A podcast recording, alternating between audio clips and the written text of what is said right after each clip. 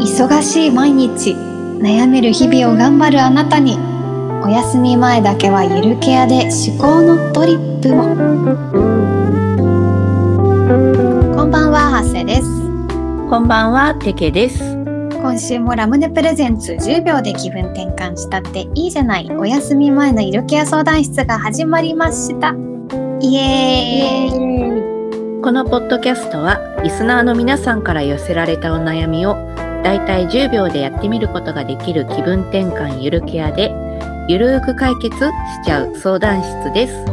晩ご飯を食べながらお風呂に入りながらお休み前のリラックスタイムにめくるめくりゆるケアの世界を一緒に体験しましょう6月ということで結構暑くなってきましたが今日はちょっと涼しい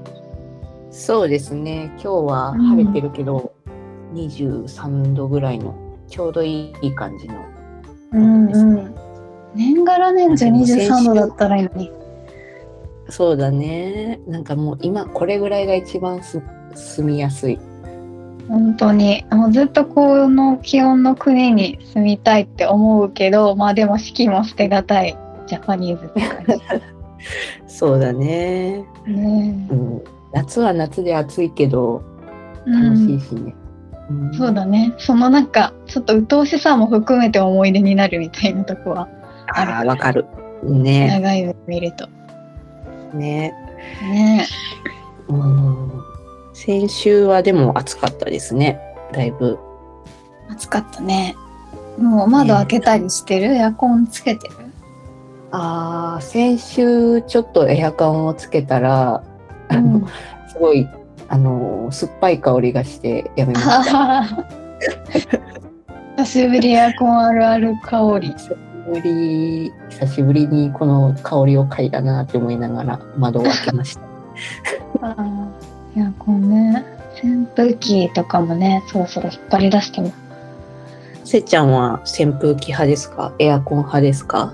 だいたい扇風機で持つ、いなんか部屋の時に、うん、結構涼しい。真夏も、うん、真夏もねエアコン去年はほとんどつけなかったなえー、電気代負じゃん。うん僕ね結構向いたな、その代わりずっと扇風機は回してるからなんかだんだん変な音してくるんだよね扇風機も怖い。ブンブンブンみたいななんか怖い感じじゃなくてよく扇風機立てる感じの音なんか喋ってんなみたいなその音がだんだんすごい強くなってビビビビビみたいなこと言い始めるあれなんか生きてんのかなこいつみたいになるねあれなんであんな音するんだろうね。ねえなんか叩いてもさ一回解体してあの組み立て式のやつ持ってんだけど、解体して直しても変わんないんだよねだからどこが鳴ってんの か全然わかんない多分預かり知らないもメカニックの複雑に何か触れているんだろうなんか触れてるのか、なんか隙間とかにホコリが絡まってるとかかな。ああほこりねうんあるかもね、確かにねこまめに掃除すればいいのかなかもしれアないイけスど。はもう食べたアイスアアイイススはもう毎日食べてる。私も何食べてるチョコミント。ああチョコミントあれチョコミントそんな好きだったっけえあれあでも好きかもしれない。あ本当にうそっん、かそっかチョコミントの自覚はないけど、うん普通の人よりは食べると思う。私はもうチョコミント大好きなんだよな、ね言うて全然食べてない。そうだよね。うんチョコミントああれあのバーのやつあ、バーの やつ。ああれあれ美味しいよねいっぱい入ってるやつ ねあのチョコ味とあるやつでしょあ、チョコ味あったっけもうチョコミントしか見えてなかったからわからないうあや。本当チョコなんか味バリエーションあった気がする私はねもうもっぱらパリパリバーなんだよなあー、いいねパリパリバーマジでで美味しくないねえ、なんかもう永遠に食べれる。うん、そう。あの、ミルクの味がそもそもいいし、チョコがちゃんと口どけ良いっていうか、パリパリってしうんうんて、あの食感も含めね。うん。あの、コントラストが最高だよね。あの最高だね。見た目も可愛いしね。なんかひんやりグッズとかは。ひんやりグッズはね、ないね、特に。なんか保冷枕みたいな思い出したな。実家にあった。あの、中に冷水あ、ー氷水入れて、頭冷やしながら寝るっていう。うんうんうん。なんかすごい反省グッズみたいな感じだよね。 うちにもあっ生だ た。け聞く。頭冷やせみたいな。もうなんか風邪の時にねね、そおう母さんがやってくれた記憶があるな。うんうん、だいぶちっちゃい頃だけど、懐かしい。懐かしいね。ちょっと硬くて寝心地は悪かったな。硬くて寝心地悪いけうんあのど、タポンタポンって音が、あ、そうそう、タポンタポンするから、ぽちゃぽちゃし、なんか水音聞きながら寝るのは、なんかちょっと趣が今思えばうん、あったかもって思う。そう、趣はある。趣はあるけど、若干、あの、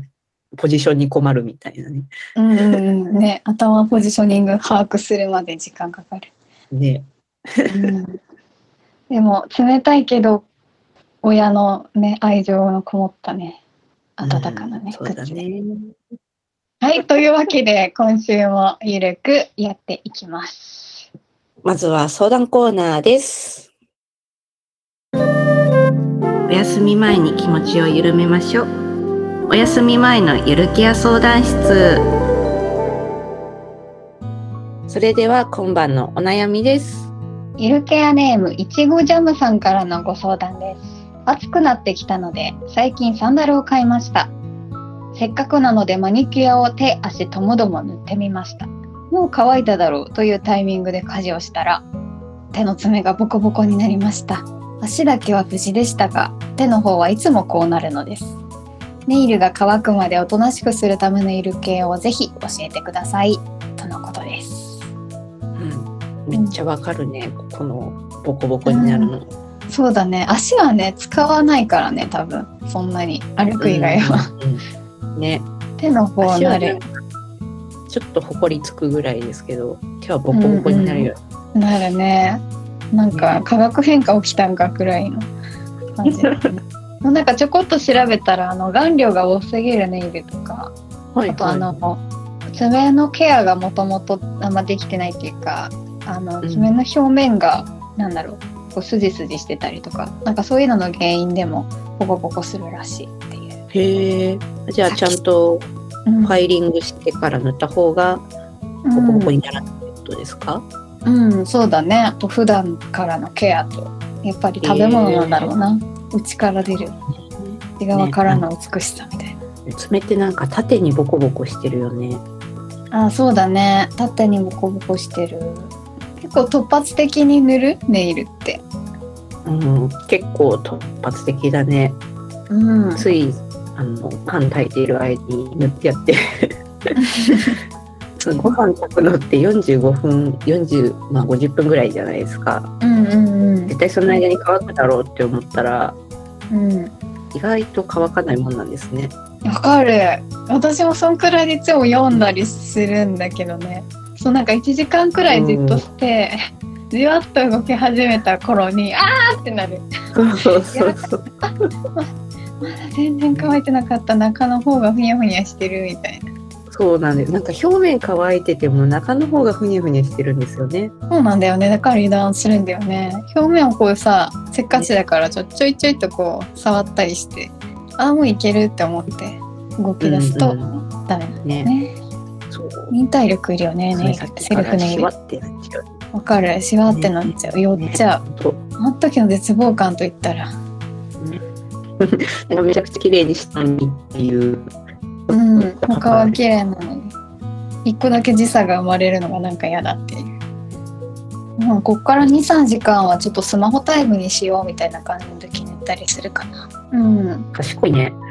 そうか。うんなんかずっと賢いな机にスマホ置いて指先だけでちょいちょいさ、まあ、いつの間にか握ってんだけどね、片 手で。握り込んじゃってるけスど、マホのまあ方に集中してうん、集中しちゃって。でもなんかね、ツイッタースクロールしたりするくらいだったら、そんなにうんうんボコボコにはそこまでなんないかなと思ってやってるけど、どうだろそっか SNS とかを見ればいいのかう。そうだね。そういう時こそスマホでできるゆる系をね、探してもらってね、アプリで。あそうだねラムネを見てくださいラムネを延々と見る時間にするとかね。ね無限スクロールできるからねそうだね。インターホン鳴っちゃったりとかしたついでに動き始めちゃったりみたいなことあるよね。ああねトイレ行きたくなったりとかねうんうん一回動いて大丈夫だとなんかすごい自分に甘くなって結構いろいろといらん余計なことをし始めてああ、ねあでやらなきゃと思ってそうそうそういろいろそのタイミングで思い出すね何なんだろうねこのそう人間の罪なね脳のつ、なんか急に本をパラパラっとし始めてうんなんかつかないだろうって思ってつかないように開いてるんだけどいつの間にかちょっと止まっちゃってるみたいなね。あれ本についているのを見ちゃって色がねあ嫌な予感すると思って一個ずつ見てきた薬指あ そうだなんか指紋の親指と人差し指と中指はまだ意識できるんですけど、うん薬指と小指ってマジいつの間にかそうなんだよ、そうなんだよなんだろうねなんでこの薬指と小指って意識がなんかご放電してしまうんだろうっていう、うんうん意識が手放されるこっからそう手放されるその薬指と中指の間に何かあるんちゃうかってぐらい意識 がめっちゃわかるわそれすごいわかる、崩れやすいんだよね、まあ、中指もまあまあ私崩れるけど人差し指と親指は結構守られるねえ、まあ、多分見えるからかないやでもうん100均とかで爪に物が当たらないようにするクリップとか売ってるらしいあー使ってますよおどういうやつ使ったことないのどんな見た目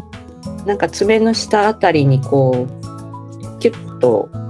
クリップして、そのうん延長でなんか爪の上がカバーされるみたいなやうんつうんなうんんですけど、最初の頃なんか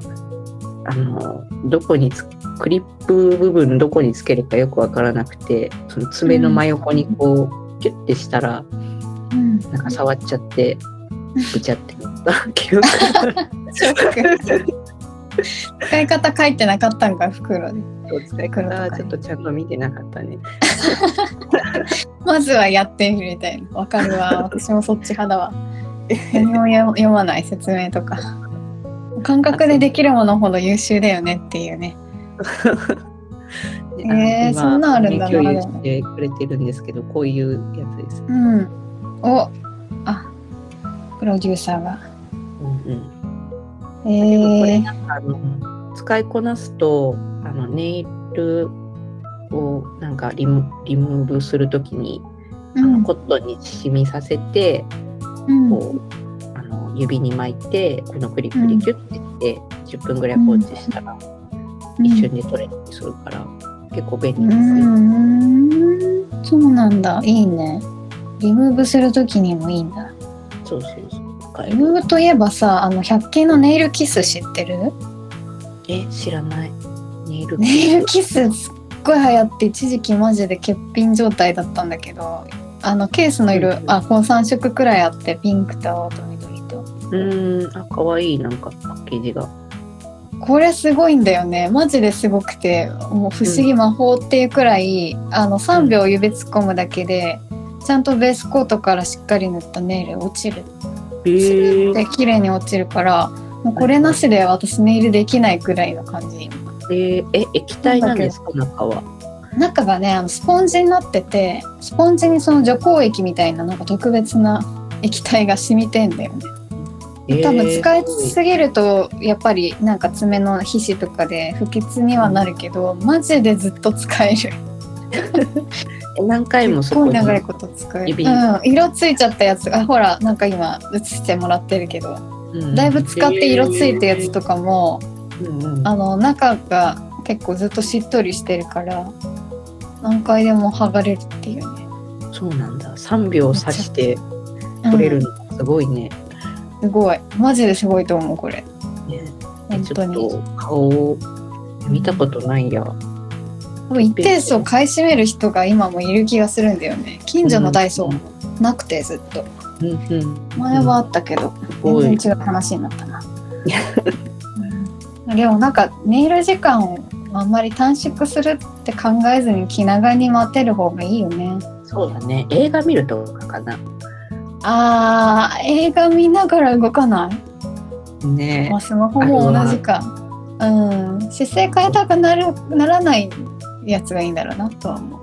うん、なんだろう座り。法事の前に寝るとかね。な何の前に出 る法事の前。じっとしてなきゃいけない時の直前に寝る。あ、うっせえってなる。臭い臭いってなっちゃうね。 隣の人誰にマニキュア塗ったの誰ってなっちゃうね。咳のおばちゃんうんなんか長時間おとなしくするっていうのがそもそも最近無理な気がしてきた。というわけでシンキングタイム終了です。はい、話的には、まあ、スマホを触るゆるさマックスだね。ゆるさマックスという意味でいいのかもしれない。はい、というわけ で、あの、いちごジャムさんは、えースマホを触りながら時間を潰すというのをぜひやってみてくださいね。くださいね。今週のゆるケアチャレンジ。はい、このコーナーはこのポッドキャストの配信元でもあるラムネアプリが毎週配信しているゆるケアチャレンジを紹介するコーナーです。ゆるケアチャレンジとは毎晩10秒でできる様々な気分転換を試してみることでお休み前に癒しと元気をチャージするチャレンジのこと毎週月曜日に1週間分配信されるのでぜひ私たちと一緒に毎晩やってみましょう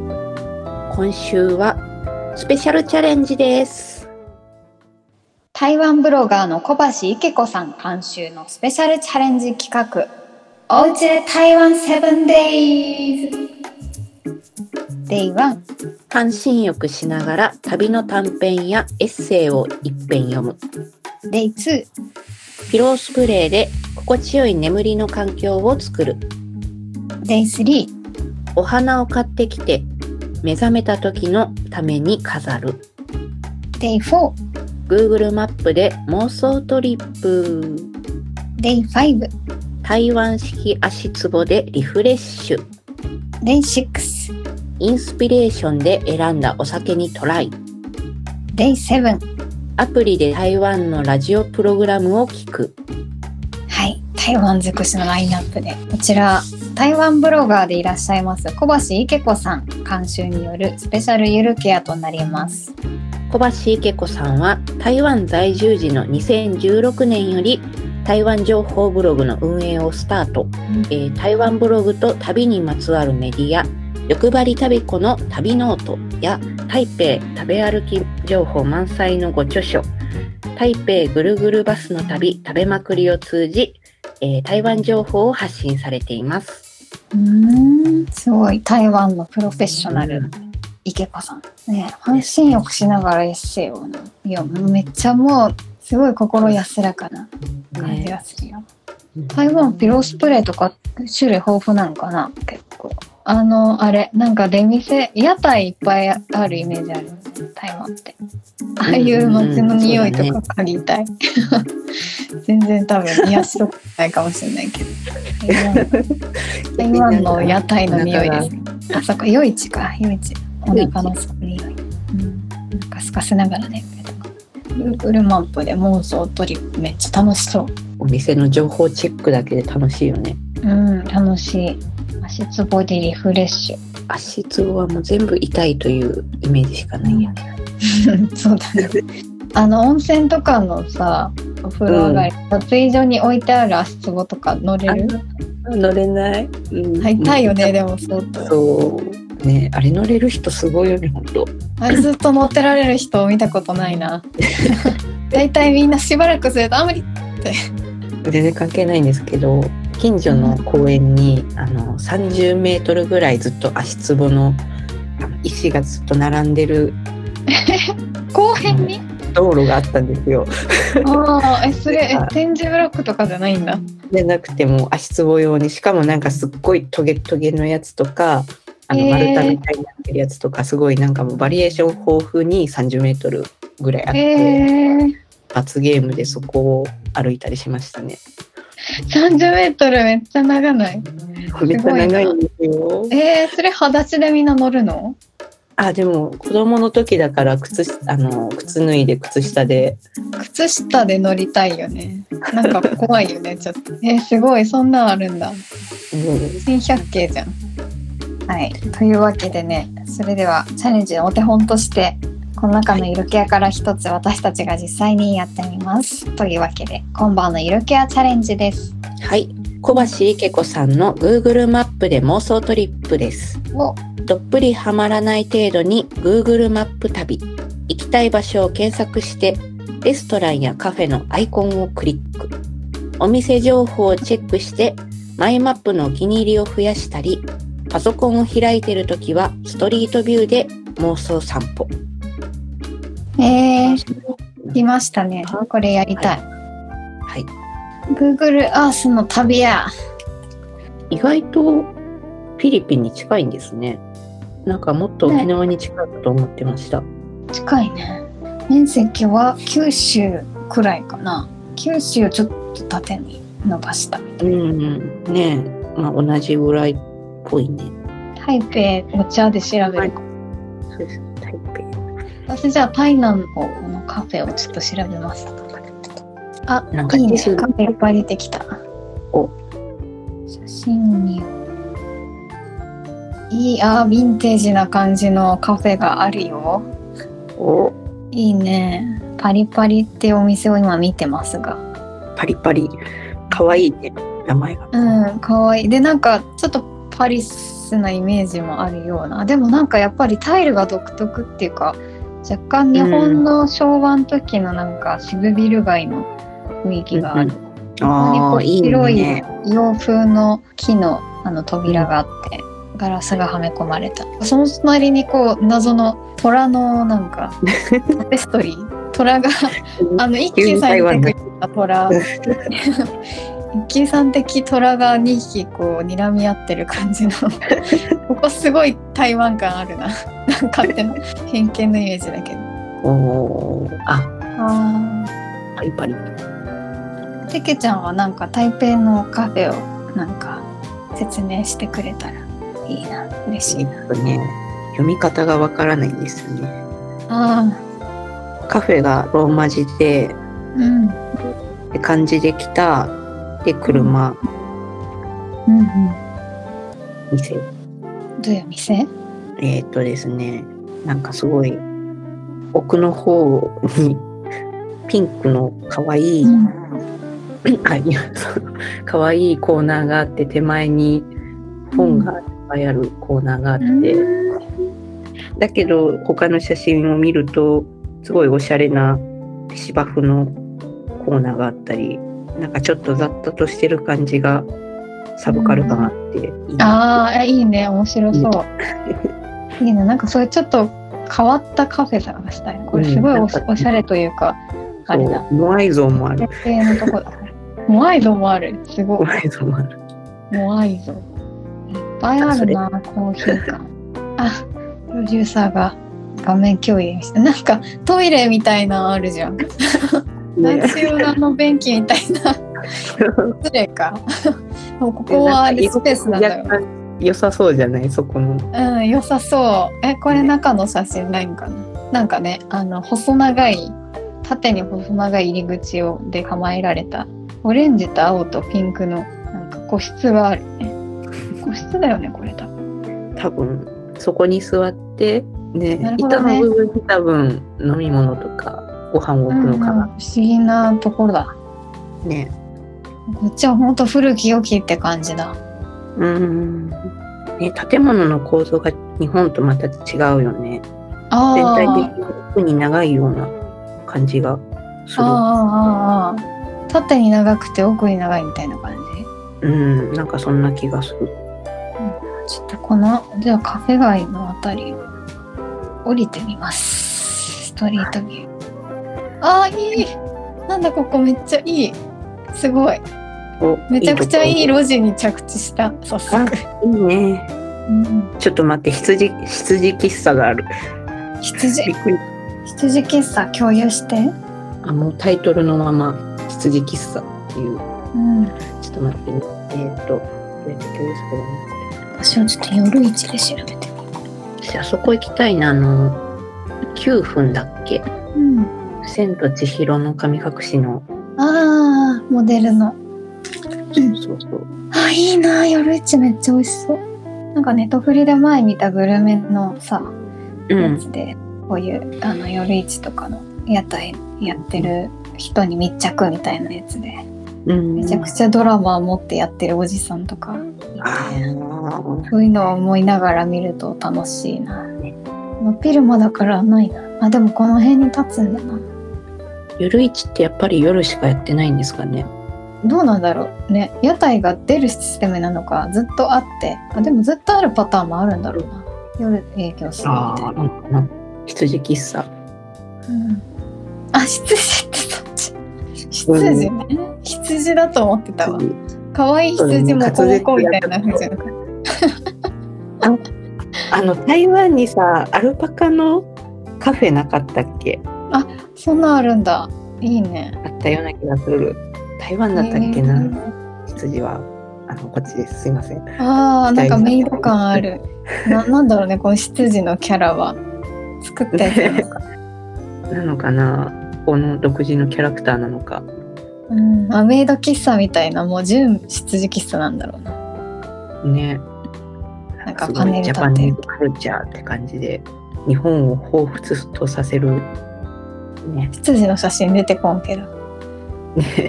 撮影しちゃダメなのかなかな。たこ焼き美味しそう。めちゃくちゃ屋台でご飯食べたい気分になっちゃった。なんか屋台のご飯って美味しいよね美味しい。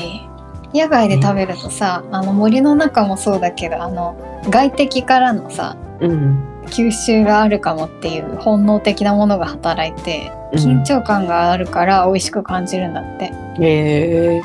緊張感あった方が美味しく食べれるんだ警戒しながら食べると美味しいらしい。へえうん、味をしっかりと舌がうん舌が感じる、ねえあと多分違った味がするだろうね空気自体が違うから鼻から入り込む空気がそれあるねそうそうもんそれがあってマリアージュみたいなドライブしながらのご飯が美味しいのもそれかもしれないあードライブしながら危機感がある危機感 いや風を感じながらあー風を感じながらそっちだった集中しなきゃっていうそのせめぎ合いで美味しいのかと思ったあとなんか台湾好きな知り合いから聞いたんだけど、鉄道旅も結構いいって聞きましたよバスロータリー鉄道旅鉄道で旅をするえー、鉄道なんかい SL みたいなの走ってんのかな新幹線みたいなの走ってるんですよねでもなんか山のふもとまで行けるんですって台湾の高い山玉山玉山のふもとまで行ってうん綺麗な景色を見てうん、え一番ー、なんか長崎のちんちん電車みたいなそう路だね面走ってるねこんな風に、うんうんちょっと私今夜市見すぎてお腹ペコペコになってまった すごいねあの綿あめある綿あめっていうかあれ袋に入ったやつ、綿あめ鬼あ滅すごいならね鬼滅鬼 滅プーさんー台湾でも人気なんですねね人気なんだね鬼滅アニメすいませんめっちゃオタクな話するんですけど合格機動隊のあのうんうんうんセンスとかそうんの押井風の作品がなんか中国から台湾とかあうあんそういうイメージある。けどなんか夜市のこういうネオンとか見てるとうんわぽいってなってちょっとテンション上がるね。かるたまらんね。ああいう世界観たまらんよね。ねなんかサイバーパンクっていうんだろうか。ああわかるわかるサイバーパンク。なんねだろうな、独特のうん、赤生くて活感光ってて。ありつつきらびやかで、うんちょっと怪しい感じ、ねえねえね結構なんかケーキみたいなとか売ってるんですね夜市でもパンとかえうんなんかスイーツ甘いもの売ってるよね。甘いもののバリエーションが多いのがちょっと日本と違いますね。うん違う。全部が美味しそうだ。